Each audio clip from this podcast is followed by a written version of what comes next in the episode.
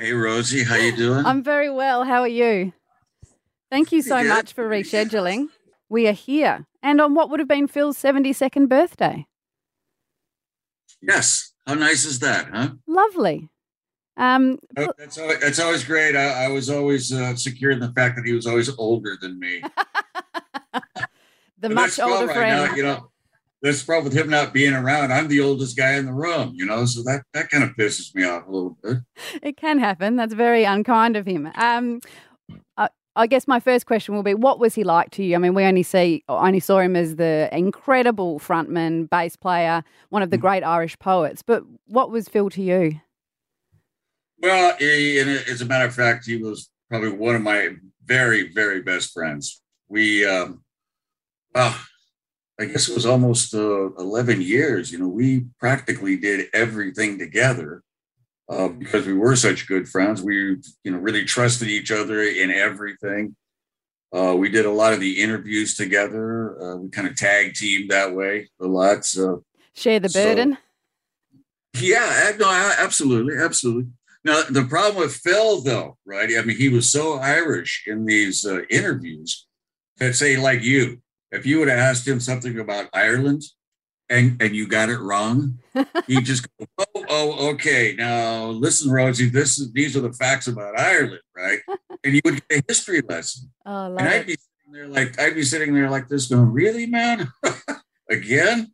So I had to I had to talk to him about it and say, listen, you know, we're over here in America or Australia or Europe, whatever.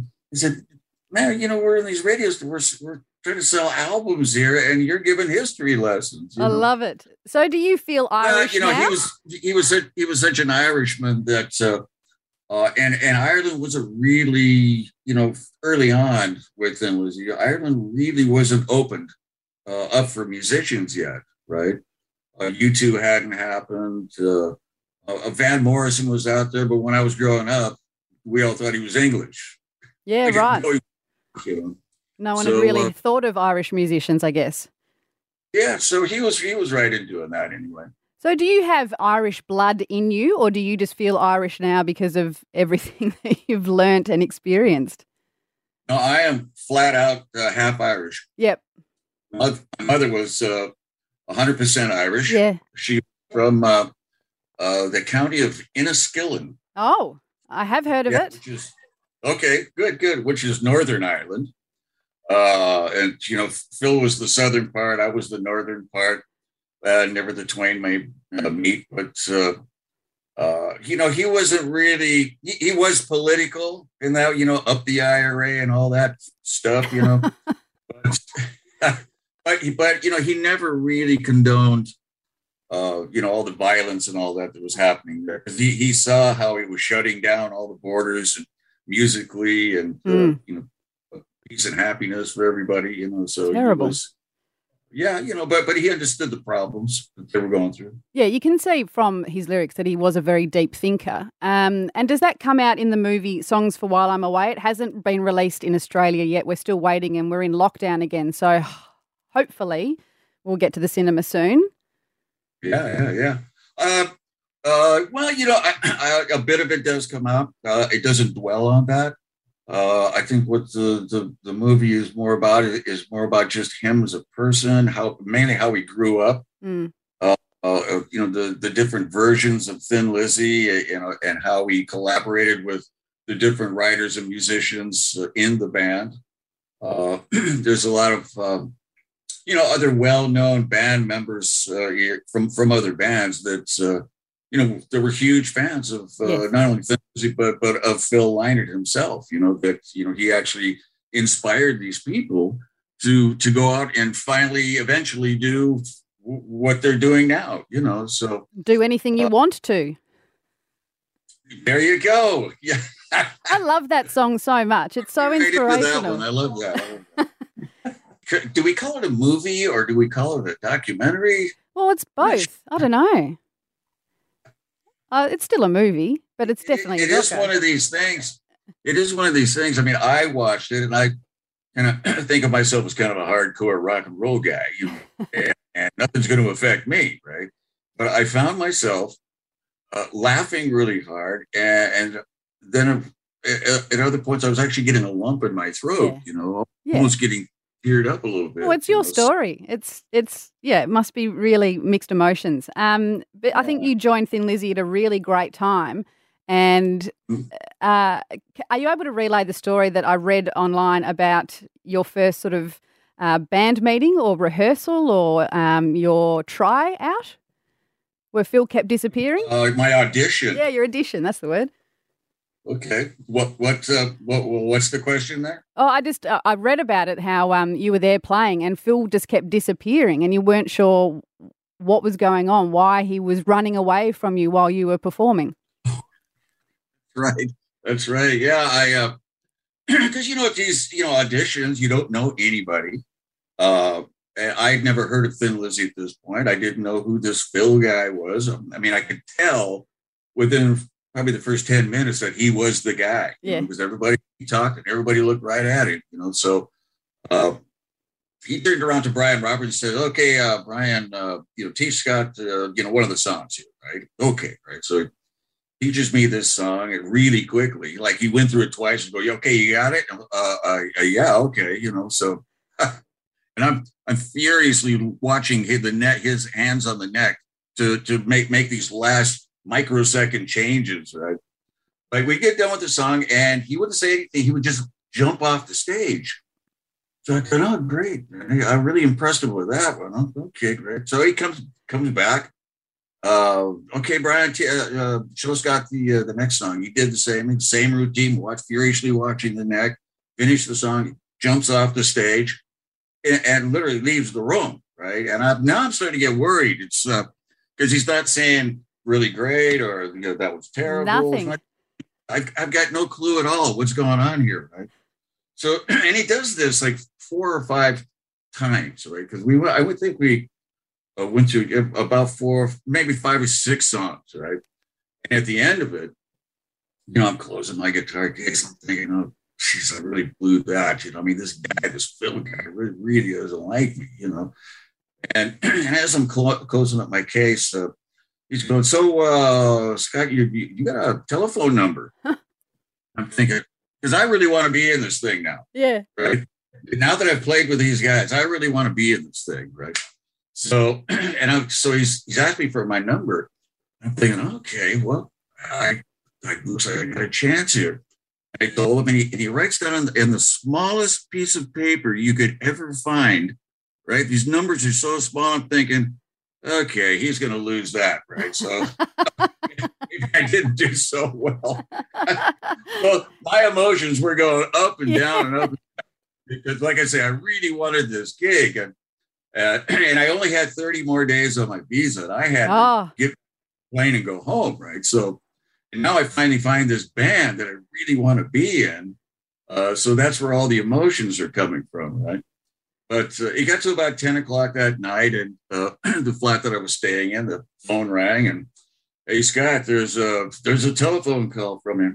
Who, could be called me? And, and it was Phil. oh, He goes, wow. "Oh, we've been listening to the tapes and went tapes what tapes right and that's what he was doing he kept jumping off the stage because i guess they had a, an A track in the next Yeah. room and he wanted to make sure that uh, you know it was being recorded correctly and all that so they could go back and, and listen to it later right and he said so uh, we all we've been listening to the tapes and we all figured that you're the guy. You're the guy that's going to fit into this whole thing. You're, you, we've already tried out 24 guitar players, Oh, gosh. You're- five, and that's your lucky number. I, do you want to be in Thin Lizzy?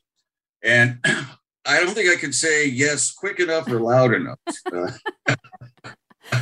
Well, it was lucky So- you were home because, you know, no Yeah, sort so of that was- answering services or anything back then. So it was meant to oh be. God, no, no, we, no. We had a payphone in the in the hallway. yeah, it gets pretty low budget there for a while. Oh, know? that's fantastic. Uh, so was that 73 or was it 74 at that point? 74, Yeah. 1974. Oh, brilliant. Uh, I'll fast forward four years. It took me until 2013 to see you play uh, when Thin Lizzy came out with There Was a Kiss tour in Melbourne. Um, but I want to go back to 78 when you played in Melbourne at the Myer Music Bowl and the Sydney Opera House. My partner was lucky enough to go. I was only two years of age, so wasn't quite up for it. Don't make me feel bad. Um, uh, and we've got the DVD of the Sydney Opera House gig. We watch it often when we've had too many whiskies on a Saturday night. What are your recollections right. of of that time here? Well, um, like you said, we I think we'd been in uh, Australia for about ten days, and we'd done. Uh, three or four shows, right? But the next one was going to be Sydney, right? And the whole idea was, uh, you know, the Sydney father figures. You know, they, they were kind of shaky on this thing about play, playing at our Taj Mahal, our Twin Towers. You know, this is the building. Oh my God, you're going to play on the steps. Opera's here. What do these rock and rollers think they're doing? Yeah, what's going on here? You know, so uh, they capped it up. They said it, it's five thousand people, maybe six, six it was five or six thousand people. That was going to be the cap, right? So I think as we were um, either flying back to Sydney or driving, whatever, I think what happened was there was a couple of uh, radio stations that they they obviously knew that we were going to be doing this, right? And they got on the air and said, "Well, ladies and gentlemen, you know the Thin Lizzy concert is uh, uh, tonight." Uh, uh, we think there's a couple more tickets left. So if you get down there quick enough, you can grab a couple of tickets. So, so, so what happened? It wasn't just a couple hundred people that came down. It was like tens of thousands of people came down, right? Which is great, right? You think, wow, this is we've hit the jackpot here. How cool is this? But the problem we realized is that the PA that we were using was woefully underpowered for you know 60 65,000 people. It was going to be okay for 5,000 people, but not you know 65,000 people.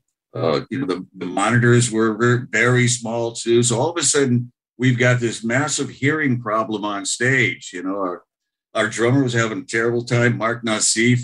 So even though it was fun, it was kind of terrifying at the same time because you're thinking, oh my God, what is this sounding like to most of the people out there?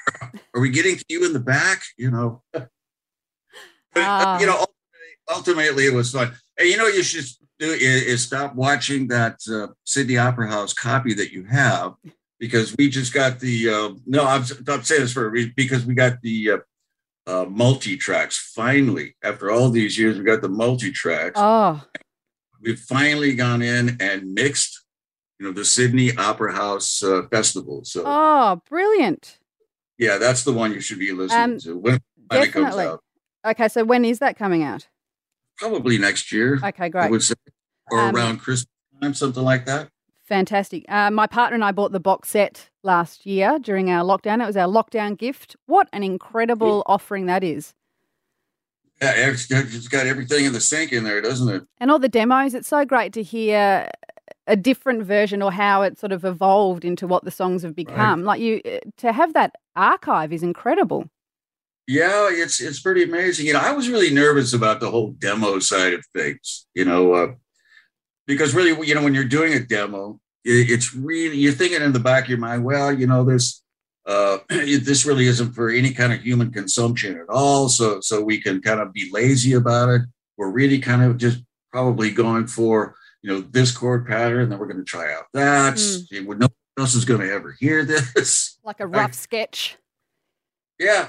But, you know, but when I actually kind of dove deeper into the, the demo side of things, you know, I started to realize, well, how come, why didn't we use that? Uh, section that we wrote there. What was wrong with it at the time? Because I, you know, I would listen to it now and go, man, that was that was actually really cool. You know, we we should put that on the recording. You know, you know, you never know what's going through your mind at, at, any one point when you're doing these kind of things. But and the shoulda, coulda, yeah. woulda. But anyway. Uh, um, which gets me to the fact that we might never have heard uh, boys back in town if you had your way, apparently. Were you the person that said, "Oh, I'm not sure if it should be on the album"? Uh, well, the, well, well, no, you, you that that was a uh, that was a, a group effort decision. what we had done is we'd gone in and we demoed up all these songs for the Jailbreak album, yep. right? And uh, at, at, that point, we were only going to actually record uh, ten songs, right? And you know we mapped out what what the list was going to be and the boys are back in town was not on the list now that was before you know we you know we came up with all the guitar harmonies and all that. Right? But the, our manager came down and he said, "Well, let me hear. Let, let's hear what you've done. You've been in here two weeks. Let's hear what you got." Right? And he listened to it all, all of it. You know, not just the ten. He listened to all of it. Right? And uh, when he got done, he goes, "Well, you know, uh, it's it's good. You know, all these all these songs are good, but you know, this song here, this one called it was called something else at the time, but we'll say the boys are back in town. How come you're not doing that? You know, uh, well, not really sure. Well, why don't you do for me? Why don't you do that and then take out that song there? And we thought, well, okay. Uh, well, at least there's a one vote for one song. So we'll, put that back. We'll put that back in the set. And that's when we really started to work on it. That's when the guitar harmonies came in. It all kind of came to came to life at that point. That's incredible. Um, I heard when Dusty Hill from ZZ Top passed recently. I was listening back yeah. to an interview, and it's so hard to choose like favorite kids or favorite songs or whatever. But which songs are you most proud of? Do you think? Wow, proud of. Hmm.